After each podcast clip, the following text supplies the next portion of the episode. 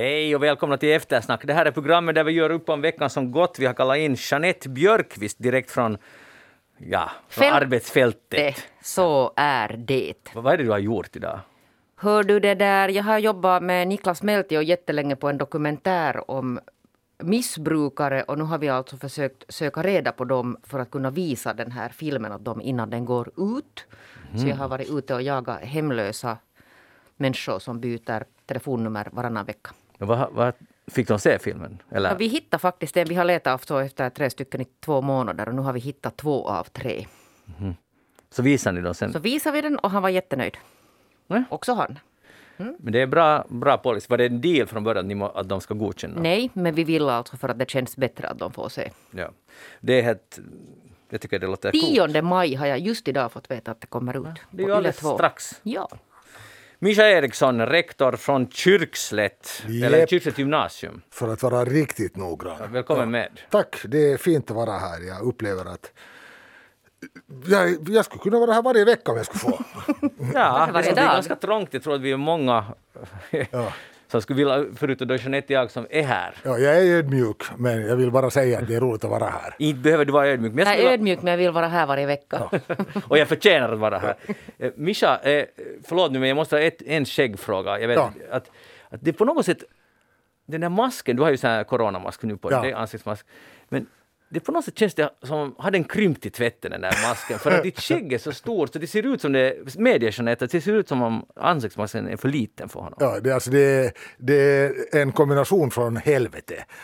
Ansiktsmask och ett ståtligt skägg, det ska jag säga er. Och framförallt sen när man tar bort den och den här passformen eller den här hur ska vi säga, alltså helt enkelt designen på skägget.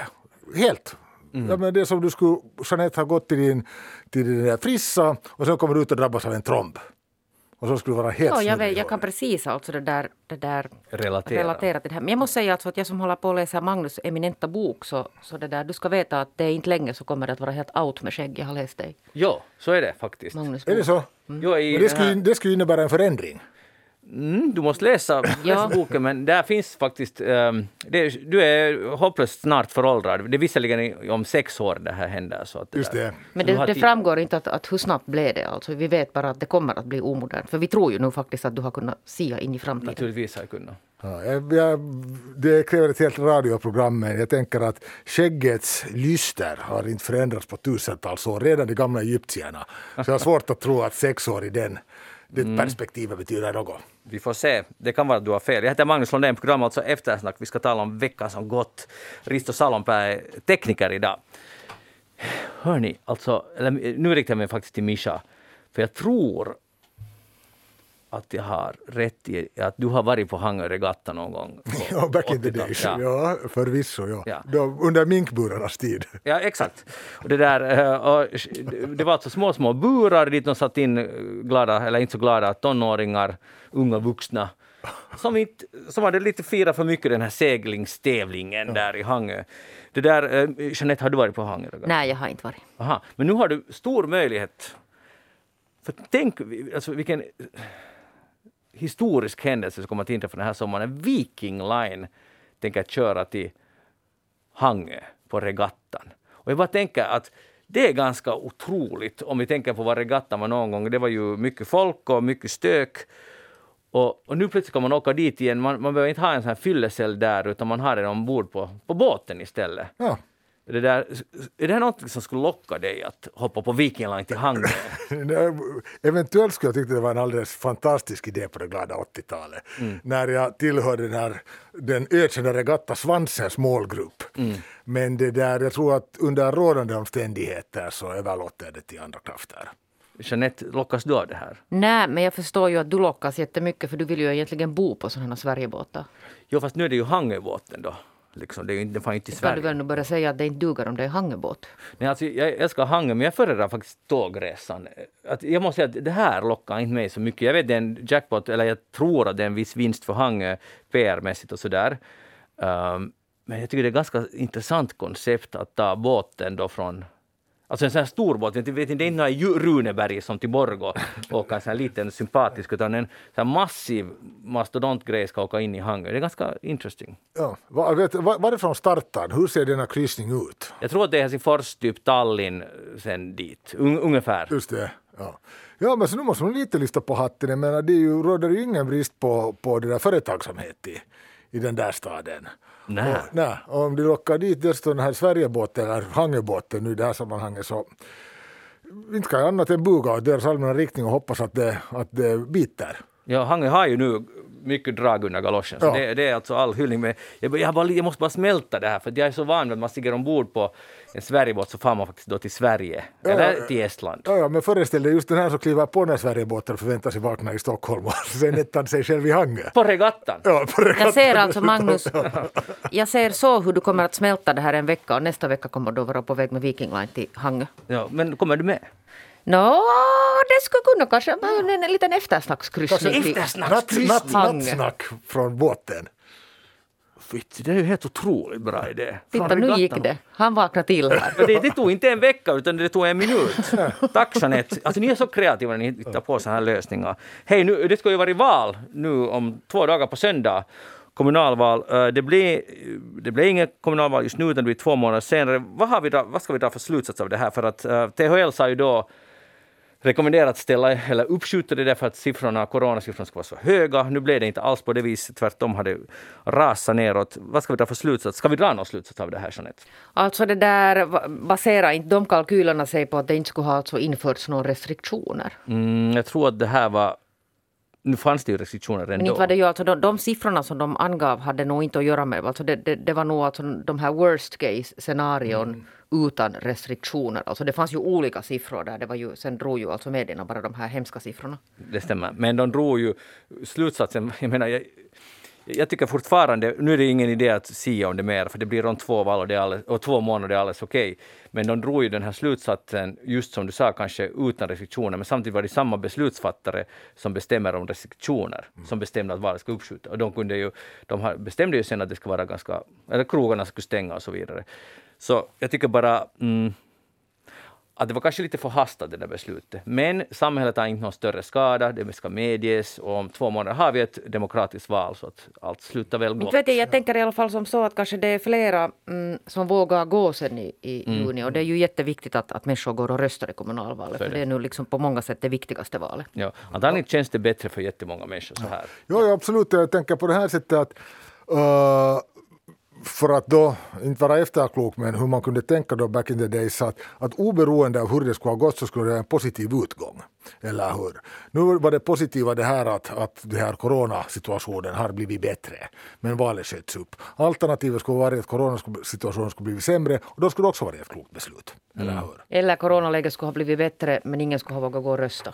Rent av det i värsta fall, ja. Men nu talar jag om liksom att det här att puffa på det, så jag tycker att det på något sätt betyder att oberoende av hur coronaläget ska utveckla sig, så skulle det ha känts bra idag. Jag förstår vad ni menar. Ja. Min enda invändning är mer en principiell natur, att man ska vara jätte superförsiktig med att uppskjuta val, för att som du, Jeanette, brukar säga, att de här lagarna, grundlagen som vi har, är just till för att skydda, för att se till att samhällsskicket hålls intakt. Och då, att om man en gång kan ändra på saker, så kan man också en annan kraft av en annan orsak kan ändra det nästa gång. Så det är det jag menar, det är en sån principiell sak. Det är sant. Men kommer ni ihåg att för 4 år sedan så sköts ju kommunalvalet också på? Jo, men då planerade man det var helt en annan sak. Naturligtvis, och det var inte på tanke på omständigheterna, utan det var ju flera andra orsaker till att det försköts, men det är ju inte liksom så att det är en alldeles oerhörd grej att det inte nu är den och den. Nej, men jag vet att många drar den parallellen till det där, men faktum är att då var det så att det planerades 2 år, och det var ordentligt via riksdagen man diskuterade, och tanken var att få mera och rösta, precis som det var nu visserligen, men det var en lång process då. Det var i regeringsprogrammet, det här vill vi göra.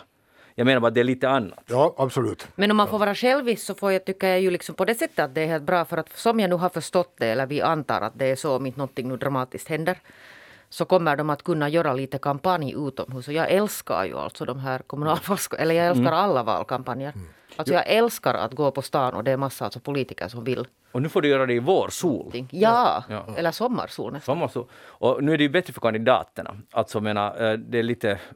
jag tänker nu på corona, inte bara klimatet, att det kommer att vara liksom lättare att stå ute och kompanjera, och alla kommer att vara sådär, hoppas jag, sådär livrädda hela tiden för att stå nära någon annan, så kanske det är bättre. Ja. Det där, men det är snabba ryck annars i övrigt, för nu rasar då, just nu i alla fall, och det är ju positivt,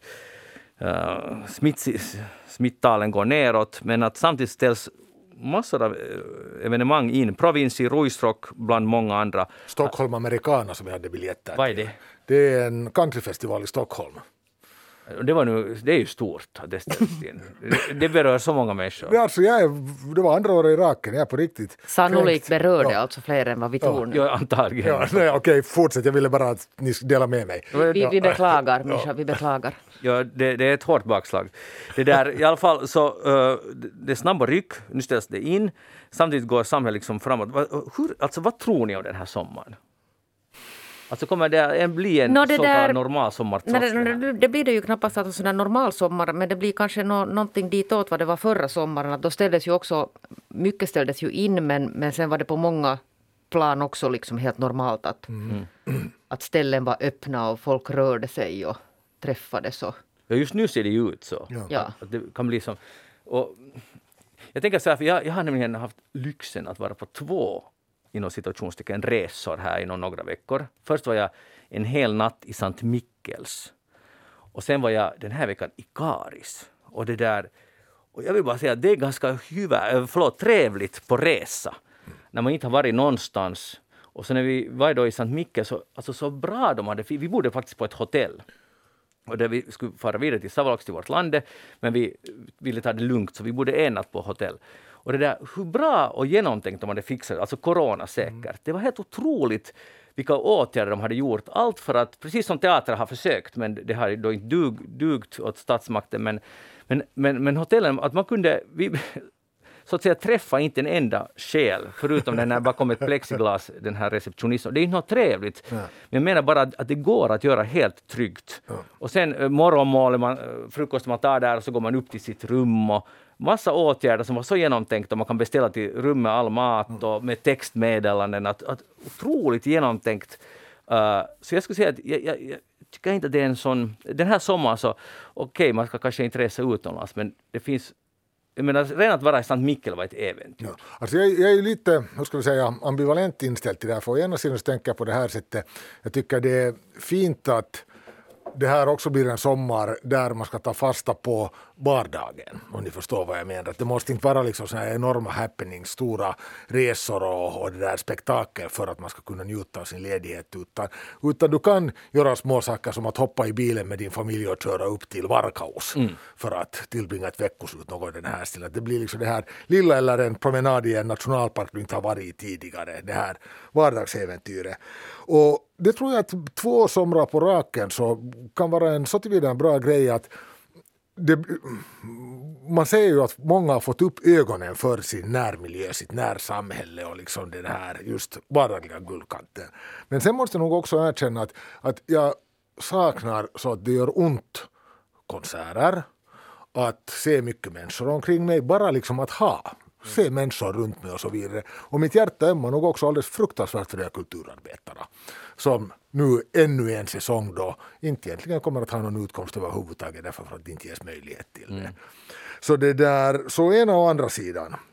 Jo, verkligen, alltså nu, jag föredrar den där visionen du först målade upp med folk, absolut. Men jag menar bara att det är så halvbra att åka till Sankt Michels och få det här paketet. Det är ändå en del, man får i alla fall den där känslan man är på väg någonstans.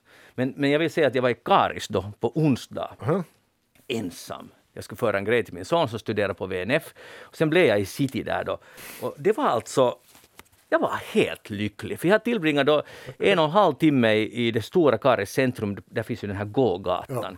Och bland annat så var jag nu ganska hungrig och jag ville köpa mat. Och så var det, de hade en mini-torg på gågatan. Och där var alltså en livslevande yrkesfiskare. Och alltså, finns det en människa i världen som kan gå förbi en yrkesfiskares stånd och inte köpa någonting? Jeanette Björkqvist kan. Kan du? Ja. Ja, för du är vegetarian. Ja, men inte ens hem till din gubbe. Ja. Jag är den där för den här fiskarnas befrielse. Okej, okay, där är du... Och nu måste vara tyst för att den här glädjen. Alltså, och sen går man till Nesso som säljer någon lök och morötter. Och där skulle jag inte kunna gå förbi däremot. Och jag gick inte där heller förbi. Och sen var jag var i en blombutik, sen var jag och köpte lunch på ett annat ställe och åt den där på den där ena bänken som finns där på gågatan. Och då bara tänkte jag igen när jag åkte därifrån, nöjd i kropp och själ, att jag älskar att resa. Och det är en timme från Helsingfors. Till synes en sån här sömnstad som många säkert skulle tycka, men det gav mig så mycket. Och jag är inte alls ironisk, utan I love it. Så... Allt finns där ute, Jeanette. Ja, jag vet hur vi besöker Karis ofta eftersom det är där vi sköter våra inköp ofta när vi är där i Barsund. Men, brukar du gå där på gågatan? Jo, vi går ofta omkring där. Okej, bra. Så det finns liksom... Det finns mycket att göra. Så var jag tittade på deras sportplan och då tänkte jag... Jag hade tyvärr varit på länkdagen innan så att jag kunde nu ta en ny session. Men det var helt... låg där i vårsolen helt ensam och inbjudande. Vem som helst får gå in dit gratis, ta några varv. Alltså här är det att resa i vårt land, om ni nu känner till det här. Men vad ska vi göra med teaterfolket? Nu det där, Mischa, du var inne på det, och den här veckan har de ju blivit lite kaxigare äntligen. Och också samhället i stort har liksom vaknat upp till den här realiteten, att det är faktiskt ganska hemskt att krogarna får nu öppna partiellt, typ var det på måndag? Lite beroende på, men i alla fall de får öppna. Medan teatrarna har stängda och konsertsalen och så vidare. Men nu har ju Kulturfonden gått ut med att de tänker betala, eller inte betala, men går ut med 400 000 euro i stipendier för rekreation, rehabilitering och friskvård. Jo, och jag måste säga att jag läste alltså den här, det kom ett pressmeddelande och jag blev alltså så rörd att jag nästan började gråta av den här alltså gesten. För att det var just det här att så de skrev där att ofta så är det så att man kräver något, man ska liksom presentera något i projekt eller man ska liksom, måste hitta på någon idé. Och nu var det ganska sådär låg tröskel. Att helt enkelt bara liksom för att människor ska orka vidare. Och det tycker jag nog är helt otroligt fint. Ja. Och prioritera frilansare som faktiskt har haft det alltså jobbigt. Det var i slag efter 12, det var jättebra slag efter 12 här på Yle Vega på just på onsdagen också. Och där var, förlåt, nu kommer jag inte ihåg vem det var, men de var båda ganska upprörda. Jag blev så glad att de liksom sa att nu räcker det. Och det var liksom ord och inga visor och väldigt fina visor. Det var ju klagovisor, men helt berättigade klagovisor. Så någonting har liksom vänt nu, att nu har det liksom gått för långt. Och där hyllades också Kulturfonden, och den som inte får så mycket hyllning är statsmakten. Att det, liksom bara, det är bara att låta vänta på sig, det händer ingenting. Det har utlovats understöd till frilansande, men det, har bara inte, det händer ingenting. Mischa, vad kan vi göra det här? Prioritera om, jag menar det är ju... Som vi har sagt tidigare också, så när vi nu snackar till exempel restaurangbranschen, så visst hade det kymigt. Men på vilken nivå i prioritetslistan kommer det i jämförelse med till exempel just den här kulturbranschen eller skolorna som jag vill representera? Ja, och då måste man liksom inte, alltså jag tycker att, liksom sådär, att ingen ska missförstå, det gör du säkert inte, men att man ställer ju inte dem alltså mot varandra. Nej. Men däremot att om en gång, vilket jag är jätteglad att restauranger och kaféer får öppna, så alltså jag är helt salig inför detta. Men att man också ska ha kunnat alltså öppna några kulturinstanser. Det är nog, jag tror att när man gör så här långa efterspel, så det här är en sak, det måste ju medges, så det här var en miss. Det har varit miss ganska nästan hela den här perioden. Men jag tror att alla börjar vara ganska medvetna om det, jag hoppas på att det kommer att gå beslut i den frågan. Jeanette, nu har jag en helt annan fråga. Skulle du vilja bli miljonär? Ja, nu skulle jag vilja. Skulle du? Varför det? Därför för att då skulle jag kunna sen göra en massa roliga saker med de här pengarna. Aha, som då? No, donera och köpa bort alltså det där, vad heter det, betala bort alla skulder och köpa bostäder åt mina kompisar och sånt. Mischa?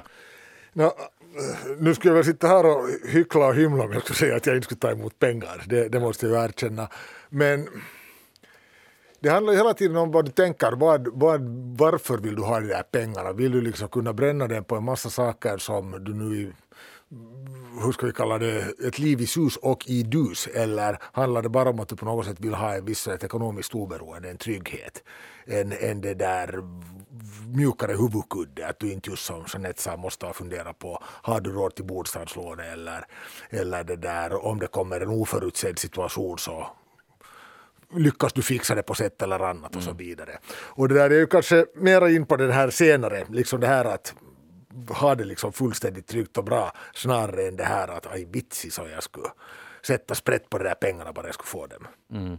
För på Yle Pohe var det nämligen idag en sån långt temasjok om det där helt enkelt att bli miljonär. Ja. Det är något vi ska eftersträva och många människor har ju det som något sorts mål i livet. Jag vet inte hur många som lyckas med det.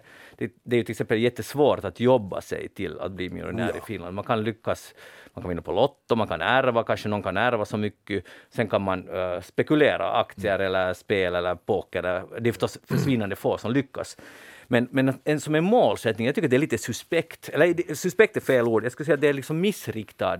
Man måste ju ha alla de drömmar man vill ha i livet, men de hade alltså, där ringde in typer som var så att säga miljonärer eller har varit. Och de sa alla, och det här är just det där det vitsiga, det att sådana som är miljonärer eller har varit, haft mycket pengar, så det är ju lätt för dem att säga, men de sa nästan alla med en röst att nu är det så här, att man blir inte lyckligare av den här miljonen. För att det som händer när man får sin första miljon är att nu vill jag ha 5 miljoner. Mm-hmm. Sen när man har 5 så jag måste ha 25 för att bli något, för att vara något. För att internationellt sett så är 1 miljon ingenting och inte är 5 heller någonting. Det tar aldrig slut, man blir aldrig nöjd. Så då inställer sig många frågor där. Mm. Det är ju en det där tycker jag tydligare trend. Man märker ju bland annat på den här Helsingin Sanomats nya bilar där Visio som hade premiär här för någon månad sedan. Och där på andra håll också att överlag det här investerings entusiasmen är ganska hög just nu. Och man säger ju också att det där jämfört till exempel med Sverige så är det där det finska medborgare ganska dåligt på att det där investera och sätta sina pengar då på den där börsmarknaden. Inte spekulationssyfte nödvändigtvis utan mer liksom som sparåtgärd. Exakt, ja, precis. Att det där säger ju att lägenheten är den där stora investeringen som vi har. Som man dras med hela livet. Exakt, ja, precis. Och det där, i den här diskussionen så dyker det regelbundet upp just som du sa, de här ungdomarna som medvetet försöker leva ett mycket sparsamt liv för att när de kommer upp till 35-40 års åldern så ska de ha så pass mycket att de inte mer behöver lägga 2 strån i kors. Mm. Att det liksom, det helt enkelt då i ett tidigt skede kan dra sig tillbaka från arbetslivet. Mm, och det kan man ju sen diskutera. Men det är superintressant. Ja. Hur många är det som lyckas med det? Det är svårt att säga, men jag kan inte tro att det är... Jag tror att framförallt så kräver det liksom en fruktansvärd självdisciplin. Det här att du då liksom faktiskt varenda liten slant som du då... Om du då har de här enorma ambitionerna då. Det här att liksom lägga undan en liten där slant liksom för att ha... på gamla där, det tror jag att de flesta skulle lyckas med.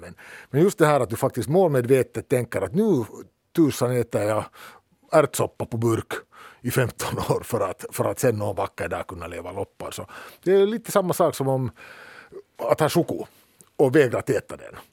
Du vet den där chokladplattan på hyllan. Jag vet precis. Ja. Eller choklad vet jag inte. Men... Ja, eller någon motsvarande. Ja. Fiske på torget. Jo, den kan man inte lämna åt.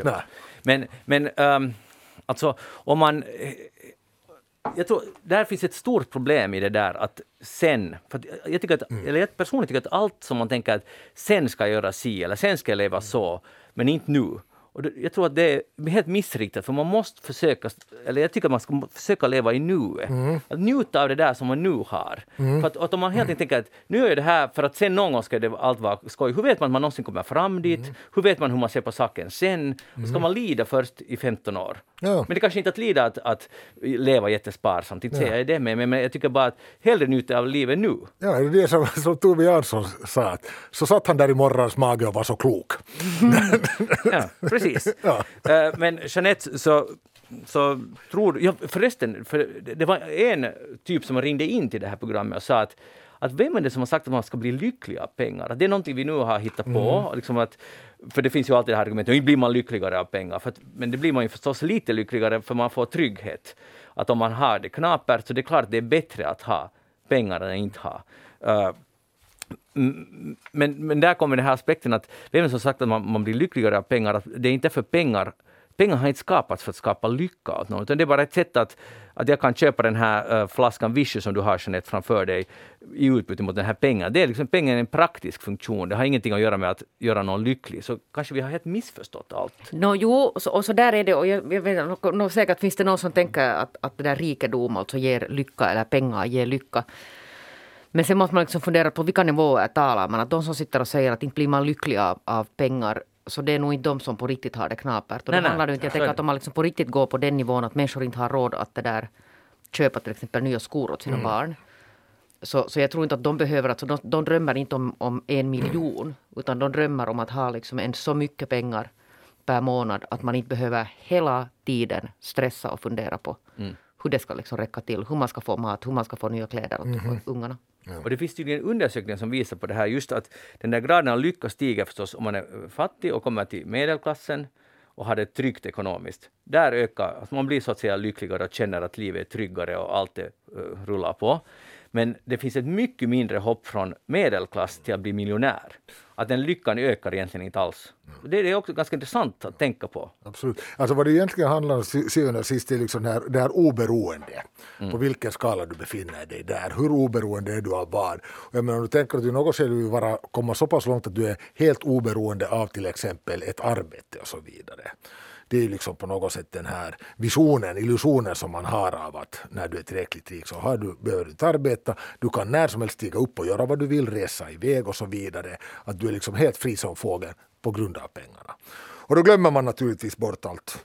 Men det är lite annat sånt här som nu är helt nästan så här platityder, självklarheter som just då familj och det där vänskapsförhållanden och annat sånt här. Ja, och sen är det nog så, eller jag vet inte, det är säkert kanske en personlighetsfråga också, men inte vet jag sen att det där att skulle nu alla, om man skulle ge liksom 1 miljon euro åt alla finländare, så vill alla sluta jobba till exempel. För det finns alltså en diskussion i det här också, att man på något sätt känner att man gör någonting, att man bidrar med någonting, att man har liksom någon funktion och inte bara den där som rishar dit och väntar på att jag menar absolut, precis. Jag menar dels det här att du drar ditt strå till stacken, och sen är jag liksom också lite så här blåögt naiv att jag vill tro att många människor faktiskt liksom upplever också en glädje i innehållet i sitt arbete. Vilket det må vara, liksom, kanske den här samhörigheten eller liksom det här att de är bra på det vad de gör och upplever liksom att de på det här sättet kan förverkliga sig själv eller något motsvarande. Att det är få liksom som faktiskt skulle kunna tänka sig ett sysslolöst liv. Men ändå det som du beskrev, det många strävar efter, och nu är det ju som boom på aktiemarknaden, det har varit nu hela coronatiden. Många sysslar med det, och jag tycker det är helt bra grej. Det finns ingen förkastligt alls med det. Men just att, som du beskrev det, Mischa, att det finns en viss grupp som strävar efter att vara helt oberoende vid 35-40 års åldern. Så jag undrar bara, att kommer det att gå så? Fast man ska lyckas. Så sen är 40, nu är jag oberoende. Ja. Vad händer sen? Man har minst 40 år i medeltal i alla fall kvar av sitt liv. Ja. Vad ska man göra med den oberoendeheten? Och och sen är det den där alltså välfärdssamhället som jag funderar också på, som på något sätt är beroende av oss alla. Att i den mån man kan så ska man ju bidra till att upprätthålla den här välfärden, och det går inte om sen alla bara slänger loss och inte betalar till exempel. Men är inte det lite hyckleri, för inte jobbar du för att bidra för att upprätthålla välfärdsstaten? Inte det är det som motiverar? Nej, men alltså nu är det ju, alltså jag njuter av att bo i en välfärdsstat, och jag förstår ju alltså det att för att den ska liksom finnas så behöver jag betala skatt. Ja. Och det säger ju, jag menar, en miljonär är ungefär de som också har hemskt stor nytta av att vi lever ett stabilt välfärdssamhälle. För de kan gå omkring på gatan och behöver inte bli rånade och känna att de är del. Att alla så att säga vinner på det. Och det är det som ska vara så viktigt.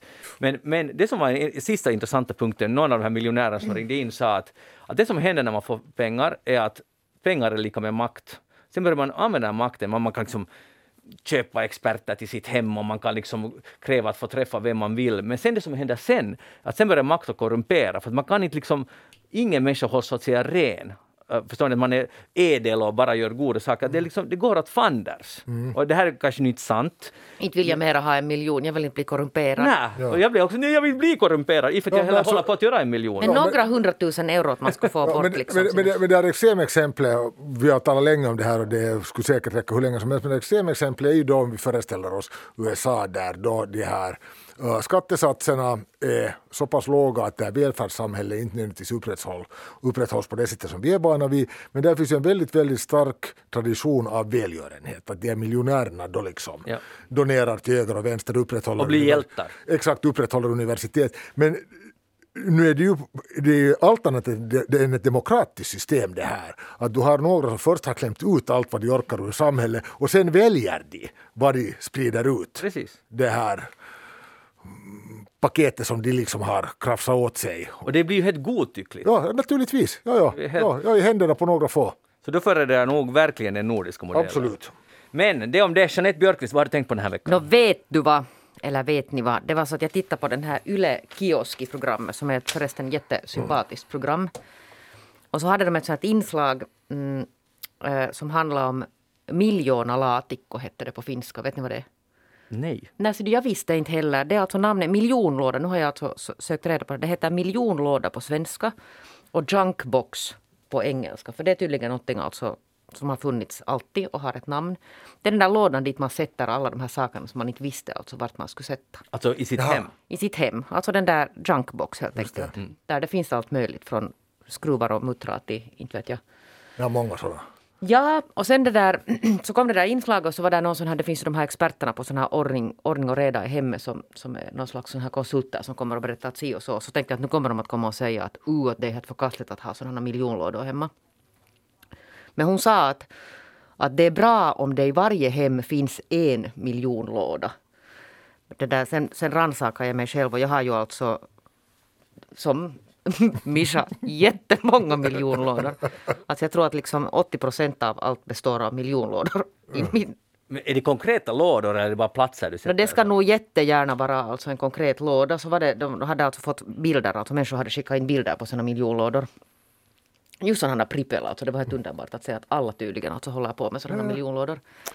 Men många, alltså de här liksom bästa människorna, så de är då så att de har en låda med sådana här fack, att de har liksom organiserat sen sitt prippel dit. Det har ju inte, jag har ju sån här liksom att alla mina lådor är i princip alltså miljonlådor. Att det liksom, jag bara öser saker dit. Men det är underbart. Det är, och jag menar, vad allt man hittar i det. Ni vet den här grunkan som öppnar någon viss skruv som inte riktigt mera kommer fast. Eller, det är ju tack och lov, eller inte vet jag, tack och lov, det är också lite vemodigt. Men det som inte alls är vanligt mera är att varenda förbannad elektronisk grej som du har en egen laddare. Ja. De har ju alltså laddarna och de här alla kablar, de har ju liksom en egen miljonlåda. Ja, naturligtvis kabellådan. Och så finns det den här miljonlådan. Alltså jag har till exempel när man köper kläder så kommer det ofta såna här reservknappar med, vet ni, såna här metallknappar. Jag har alltså såna hur mycket som helst av såna här metall. Man vet inte liksom vilket klädesplagg, och inte vet jag hur jag ska få fast alltså de här klädesplaggen. Men dit ligger de i varendaste en låda. Bra, alltså någonstans i någon hörn så finns det alltså såna här. Men vad är det som gör, för jag känner igen mycket det här. Jag har inte liksom ofta lådor, utan det bara mest ligger omkring. Men jag har nog också lådor. Till exempel när jag behöver... Du känner dig bättre om du köper en låda och så bara kassar du allt dit. Så det är din miljonlåda. Det kanske skulle vara smartare. Men jag har för elektronik, det är just de här laddarna. Mm. Och jag skulle aldrig kasta bort, för man vet aldrig, tänker jag. Och det är ju liksom lite... konstigt sätt, men här om veckan behövde jag en Ethernet-kabel. Och då var jag så glad att jag gick till mitt arbetsrum och jag visste precis att det finns där i min kabelmiljonlåda. Och där var det hur mycket Ethernet-kablar som helst. Och jag nappade därifrån och då var jag så tacksam att jag inte måste gå och köpa en ny.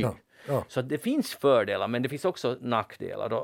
Och det är just det där, att varför kastar man bara bort det? Alltså, jag menar, de flesta saker ska man aldrig i livet behöva, men jag vågar inte göra det. Ja, alltså jag har varit med om det att man slänger bort någonting som har alltså hängt med i många år, så att nu bara städar jag bort det. Och sen behöver man det. Nästa vecka. Alltid alltså. Absolut, så, att kort efter det så ska man ha behövt det. En klassiker också är det alla de där miljoner olika fjärrkontrollerna. Ja. Som det där. Och du tar inte bara tv ut och säger att du köper en bilstereo och det kommer en fullständigt onödig fjärrkontroll till det. Men du stoppar den också, för du vet aldrig när du behöver det.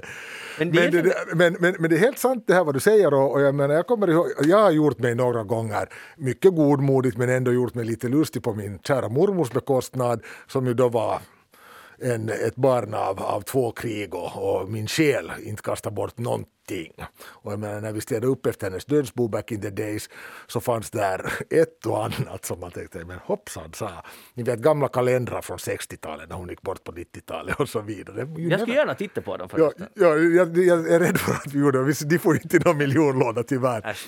Men då sagt jag gjort mig lite lustig över henne, men sen tänker jag ibland att vad ska mina barn hitta efter mig sen någon vacker dag? Till exempel, jag har en fin kabellåda. Jag är säker på att min är större än din. Ja, det kan nog vara det. Vi måste kolla det där, hörde lite. Skicka foton. Men är det inte lite patetiskt det här sparande? Alltså, är det inte lite att man tror att det någon gång behövs och det kommer aldrig att behövas? Vad är det man liksom inte vågar släppa ifrån sig? Är det liksom någon sorts ängslighet? Men inte vet jag, men jag tyckte att det var så befriande det här att på något sätt man har suttit liksom och skämts lite över de här viktiga lådorna som blir fler och fler vid varje flytt. Mm. Vet, man flyttar så här stora, alltså det är ju papperslådor och sen det har papplådor till slut så här stora, så står det viktiga grejer, står det på mina. Och, det där, och sen på något sätt så är det jättebefriande att inse att inte var jag ensam, att det finns, att det är tydligen jättevanligt att i princip liksom nästan alla har sådana här.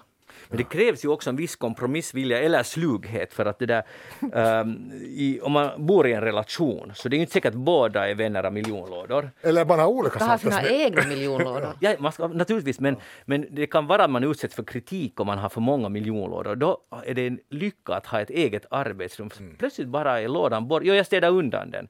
Den är borta och sen har man satt den i sitt eget revir. Och där får det finnas miljonlådor. Så jag menar bara man måste vara liksom, taktiskt smart om man ska ha sin miljonlådor. Jag vågar ju påstå att det handlar inte om det här att du har miljonlådor eller ej, utan vad du har i det. Att då säger liksom din äkta hälft och tittar dig så att vad i helsike sparar du på det där för? Och då kan du alltid peka på den andra partens miljonlådor och säga, men det där då? Ja, men det är ju viktigt. Så du tog på terrorbalansen. Och vi har alltså haft faktiskt alltså i vårt hus så här konflikter. Det har blivit lite så att min man tycker att jag är just sån här. Alltså, det kanske inte är en sån här miljonlådor ens diskussion, utan det är, alltså, mitt sätt att städa är så att jag proppar alltså undan saker. Jag helt enkelt gömmer dem. Men jag förstår dig. Och så liksom bara fum och sen snabbt dörren fast. Ja. Så ser det liksom sådär på ytan bra ut. Ja. Det är just det här, det är det jag kallar slughet. Ja, men han har ju sen alltså sina miljoner lådor, men de är jättefint ordnade. Alltså han är extremt alltså väl ordnade. Där är liksom i miljonlådan finns det en liten låda med hans nå viktiga vetningar och så här märken som han har sparat från något jobb eller något sånt. Men kritiserar du de här lådorna? Alltså sen när han börjar sända där jamsa så brukar vi sen jamsa tillbaka. No. Just det. Så här är två personer som kör på terrorbalansen som metod i sitt förhållande. Det är bra, grattis hörni. Ja. Det funkar alltid. Alltså ett förhållande är som att vara miljonär. Det handlar bara om makt. Ja, precis. Och sen vill man ha mer och mer. Men det är bra. Mischa Eriksson, vad har du tänkt på den här veckan? Hör du, alltså jag har inte bara tänkt den här veckan utan jag har tänkt en längre tid ända sedan jag läste den här nyheten om den här finska fotografen Jukka-Pekka Metsavainio som har gjort ett alldeles hojsigt arbete. Alltså han är rymdfotograf. Han fotar deep space, djupa rymden. Och nu har han tagit eller skapat en bild av Vintergatan, det vill säga det här stjärnbandet som vi ser uppe, en vacker det där mörk stjärnklar natt som löper över oss, som ju i princip är den galax vi befinner oss i. Vadå i princip? Som vi befinner oss i.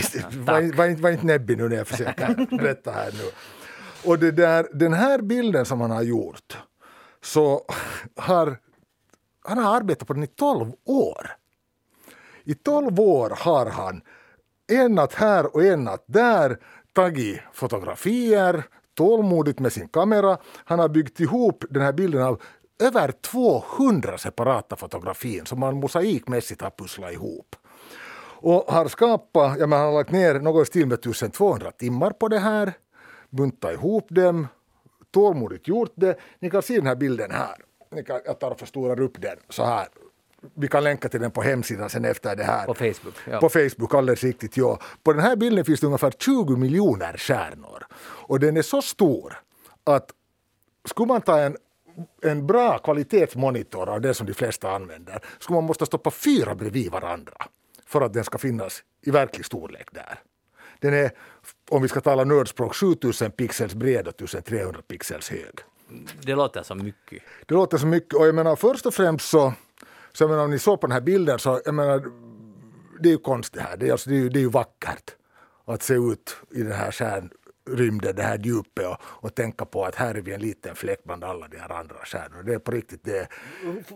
Vad är distansen där på den här bilden? Hur brett är det egentligen? Den här är, nu ska vi se här, det är 125 grader över skyn. Så det är en ganska stor del av det där vår stjärnhimmel. Att om vi tänker att vi från horisont till horisont går 180 grader. Ja. Så där är det 125 grader. Så det är ganska brett och det betyder att det är ungefär två tredjedelar av.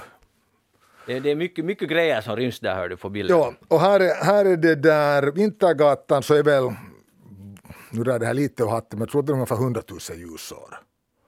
diameter. Någon här stil. Så är det en hel del som finns. Det är ju bara en del av det. Var vi ja.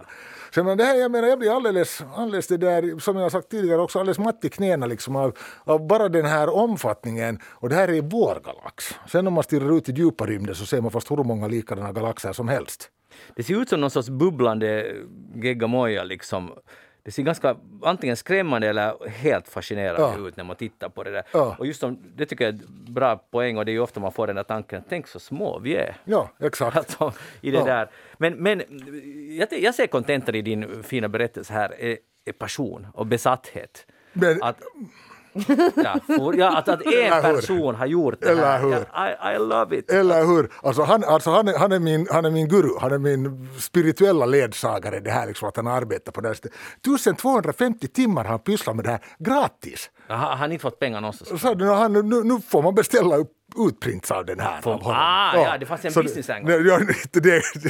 Det kan man väl unna honom också. Det kan man unna honom, men det är helt otroligt. Och som man själv också har sagt här i något skede, att det där ungefär så här, att orsaken till att jag gör det här är en oändlig nyfikenhet.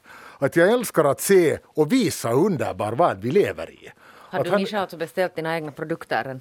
Absolut, naturligtvis. Och vet ni vad som dessutom är den här extra knorren på det här? Nej.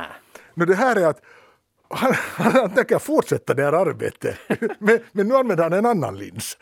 En annan lins, ja. Så gör han om det här för att liksom verkligen liksom bredda, djupa det här paketet. Det är så här typer som för, alltså nu skämtar jag inte, alltså många kan ju tycka att so what, men det behövs lite galenskap och besatthet. Det behövs. Det är bra. Ja, den som jag kommer att tänka på också när jag menar som sagt, jag bugar i hans allmänna riktning, är den här killen som fotograferar alla trollsländer som finns i Finland.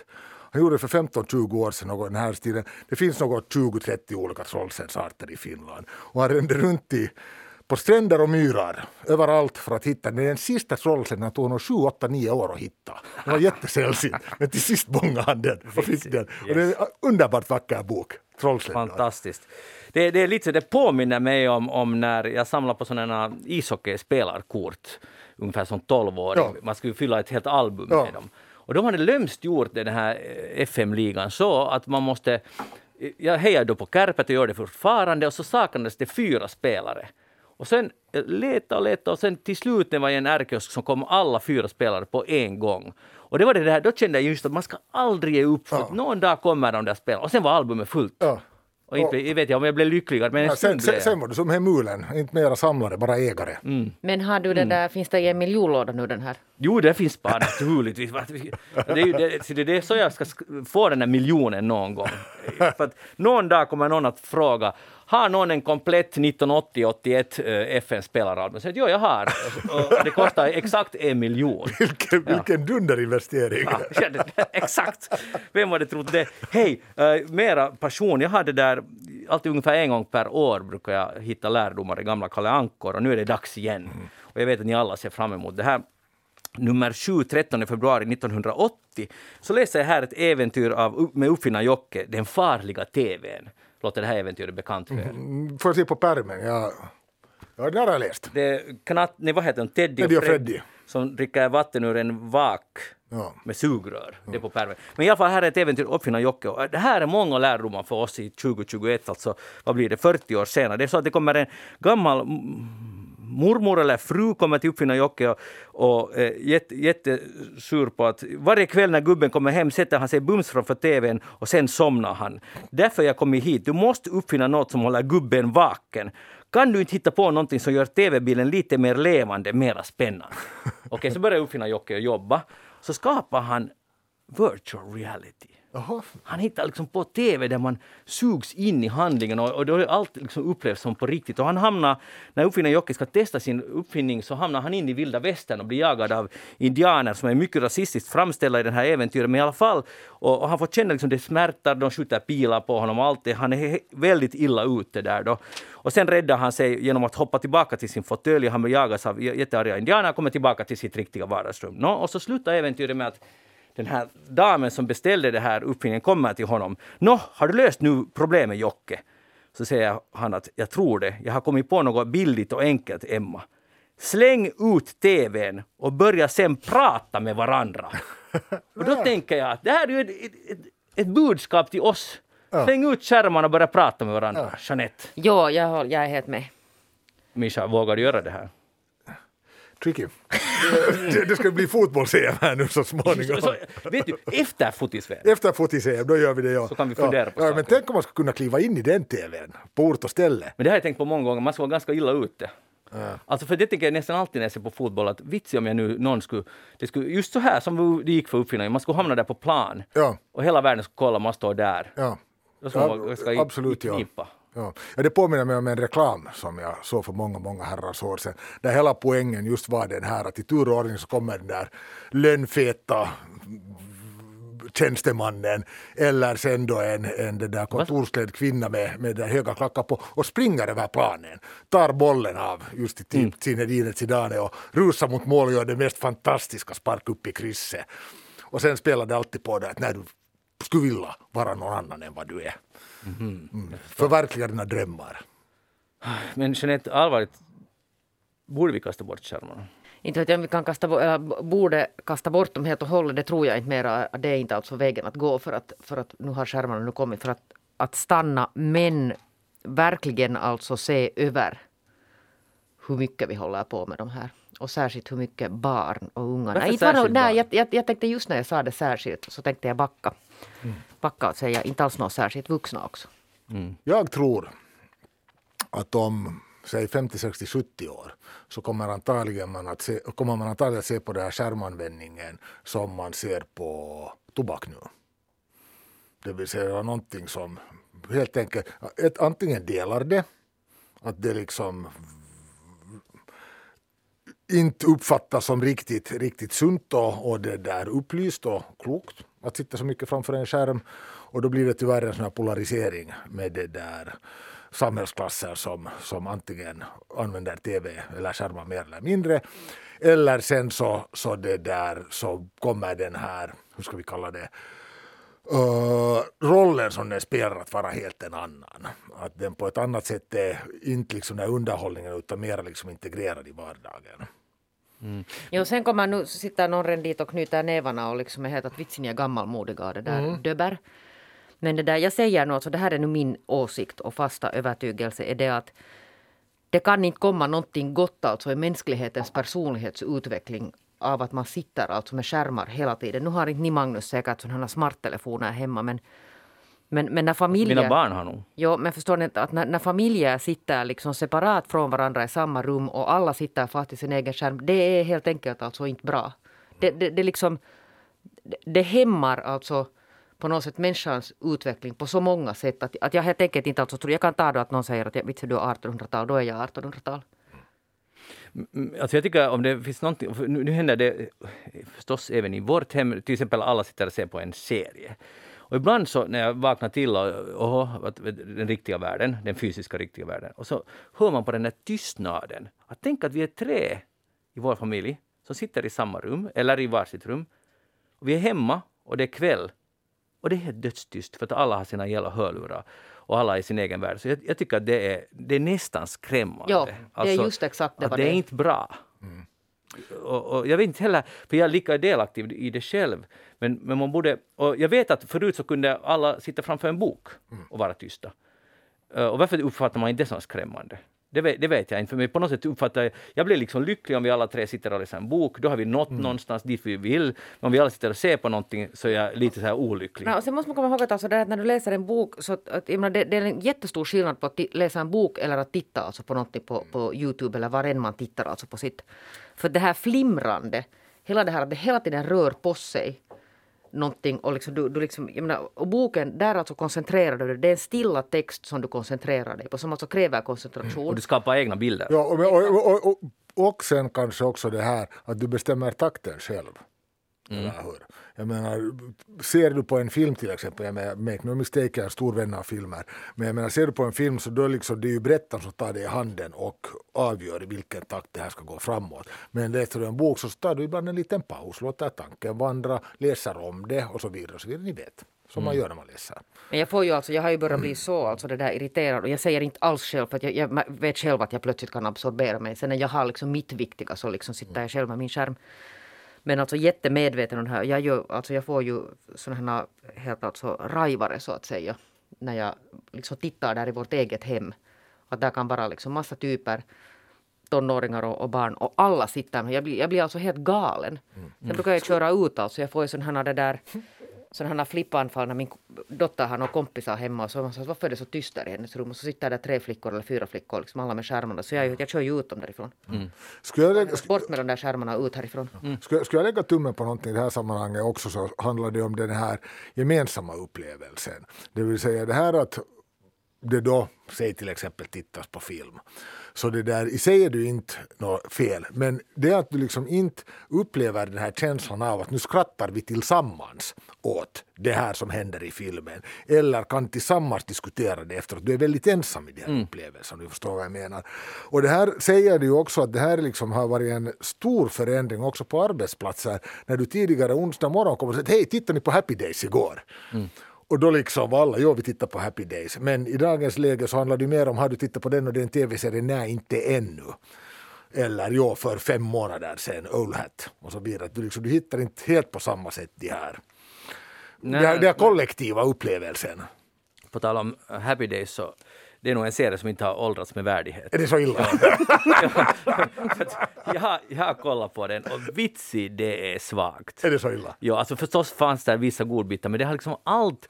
Alltså tänk nu, det finns en jappe i läderjacka som knäpper så kommer alla tjejer rusande. Alltså det är som man heter att sluta. Ja. Och sen blir det så dåligt manus där i slutet. Uh-huh. Jag fick så en nostalgisk stund att hur slutar Happy Days? Och så checkar jag sista avsnittet. Det är så att Richie flyttar väl bort eller hur det nu var. Men några före det så när Fonsi ska hoppa över en haj. Det är så här känd, desperat. De tittar sig från en rasa. Mm. Nu måste de hitta på någonting. Då gör Fonsi någon så här utmaning. Han ska med vattenskidor hoppa över en haj. En livsfarlig haj. Och det är så dåligt tv. Och därför finns det på engelska uttryck jump a shark. Att när allt annat har skitit sig så kan man alltid försöka med jump a shark. Och det är liksom när man vet en tv-serie håller på att spåra ur. Man vet hur ska vi fixa det. Eller en politikers karriär. Då hittar man på något helt drastiskt. Och det är gamling. Och i det här fallet så gick det åt fanders. Just det. Det tog slut. Var inte de första avsnitten att se värda? Nu var de, men den liksom, det funkar inte det här med att och sen knäppa så kommer de här i såna här 50-talskjolar springande. Och han gör så de där. Och de andra liksom, alltså det är bara dåligt. Och det är helt och hållet på killarnas villkor. Allt precis. Men musiken tyckte jag om. Och tycker fortfarande. Mm. Ja. Det är helt okej, Mischa. Du får titta. Men om du nu tyckte att den var helt branda serien, så det får du också titta. Jag har inte sett på den på 50 år. 40. Men det där... Du vet att du ska inte titta på det heller. Jag hör det. Vad sa du? På YouTube. Är det så? Ja. Titta på det. Det är samma projekt. Ja. Hej, vi talade om vedeldning i förra eftersnack. Och det där. Och då sa jag någonting som det har kommit lite kritik för. Jag sa att rönn hade liksom på något bästa värde. Och jag hade läst en artikel. Ja. Men nu har det flera skrivit till mig att elda absolut inte rönn. Det är ett mytiskt och heligt träd i finsk mytologi. Hoppsan. Och jag fick lite så här skrämsel. Så jag måste nu göra avbön. Bränn inte rönn. Det är fel. Okej. Har jag nu lärt mig. Och dessutom om man hittar så stora rönnar som är så pass stora. Och de är jätteovanliga i Finland. Så man ska inte såga ner sin rönn. Jag vill ju bara... säga det här. Mm. Mischa, har du bränt rönn någon? Nej, det är nog inte. Tycker om rönnbär, så jag försöker låta mina rönnar hållas. Okay. Ja, de får jag har. Det är mycket vacker rönn vid min terrass. Jag har nog alltid haft för mig att björken har bland de bästa. Ja, men... Det finns många, mycket olika spekulationer där vad som är bäst. Och det är ett fascinerande ämne i alla fall. Ja. Jag har fått 2 långa mejl om hur man egentligen ska torka ved och så vidare. Det finns så mycket kunskap där ute och värt att lära sig. Jag märkte, även om jag tror att jag visste ganska mycket, så jag är helt amatör. Mm. Helt och hållet. Det där, har ni någonsin, vet ni när man går i centrum av en större stad och alla går efter varandra. Mm. Och nu har forskarna kommit fram till att om det räcker med att 2 eller 3 människor i den här folksamlingen tittar på sin telefon och fixar någonting, så blir det full kaos. För att vi gjorde så, vi följer efter. Och det är liksom två folkmassor som möter varandra. Så blir det sådana här filer som man hittar framåt. Och man bara följer efter den där första. Precis som på en konsert. Om man ska längre fram så blir det ju sådana här filer. Ja. Tunnlar nästan. Ja. Ja. Men de öppnar och slutar sig för sin hjärna. Ja, de gör det. Ja. Men nu så har forskarna kommit fram till att det finns ett nytt fenomen. Det är inte så nytt förstås, men låt oss säga 10 år gammalt. Som i mänskligheten aldrig har funnits förut. Att man inte ser var man går för man tittar på sin skärm. Och det här helt liksom revolutionerar det här hur vi rör oss i folksamling. För det blir kaos och det blir stopp.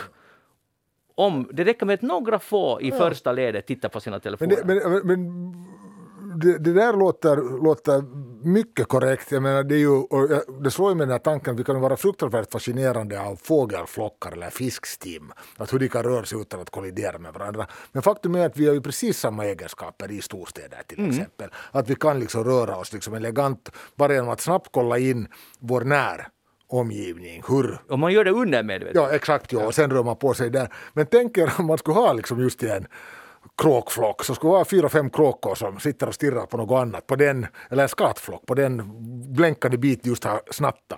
Ja, där skulle det liksom helt total mayhem i den här och det finns säkert en orsak att kråkorna inte gör så. Ja. För att det funkar inte. Ja. Jeanette, brukar du bli irriterad på folk som kommer emot det som tittar på sin skärm? Ja. Vad brukar du säga någonting? Nej gud, nej, jag är inte alls sån här. Jag är just sån här som går lite och blänger sen. Och sen talar du illa om dem i radion efteråt. Nej, talar jag illa om dem i radion, men det där, jag kan vara lite irriterad. Men jag ser ett näsan bort från de där skärmarna. Jag är alltså jättenutrött på den här. Ja, men du är så 1800-tals. Jo, jag är 1800-tals. Och sen säger jag också det att när man åker liksom buss eller spårvagn eller vad man nu liksom rör sig med, så testa liksom någon gång lyfta upp den där näsan därifrån, titta sig omkring och titta på människorna och titta på liksom var man rör sig. Jag svänger på steken. Jag säger att det där, så telefonen i fickan, men ta fram den där boken ur väskan istället. Men det där ändå också det där att titta på varandra, liksom se varandra. Det är helt alltså galet det här, man åker liksom någonstans, alla sitter. Och tänka tomma tankar, det är ganska viktigt. Men det, alltså, vi kommer med så mycket livsstilsråd här att Men Jeanette, har du förändrats? För jag tycker nästan att för 10 år sedan så skulle du inte ha sagt så här. Ja, du har helt rätt alltså, men nu har jag mognat och blivit mycket klokare. Är du säker att du inte var klokare då? Nej, jag är helt säker på att jag är klokare nu. Man blir ofta klokare när man blir äldre. Men när det är slut, blir man alltså klokare hela tiden? Det är min teori. Utmärkt. Kloka Jeanette Björkqvist, lyssna på henne. Tack för att du var med här idag. Men jag är ju liten klok jämfört med, vet du, någon 90-åring är ju hyperklok. Ja, men snart alltså. Är du där. Inte snart. Nej, verkligen inte riktigt ännu snart. Mischa Eriksson, tack för att du var med. Jag heter Magnus Lundén. Programmet alltså Eftersnack. Vi är tillbaka inom en vecka. Gå in på facebook.com/eftersnack och tyck till. Eller e-posta oss på eftersnack@yle.fi. Hej då!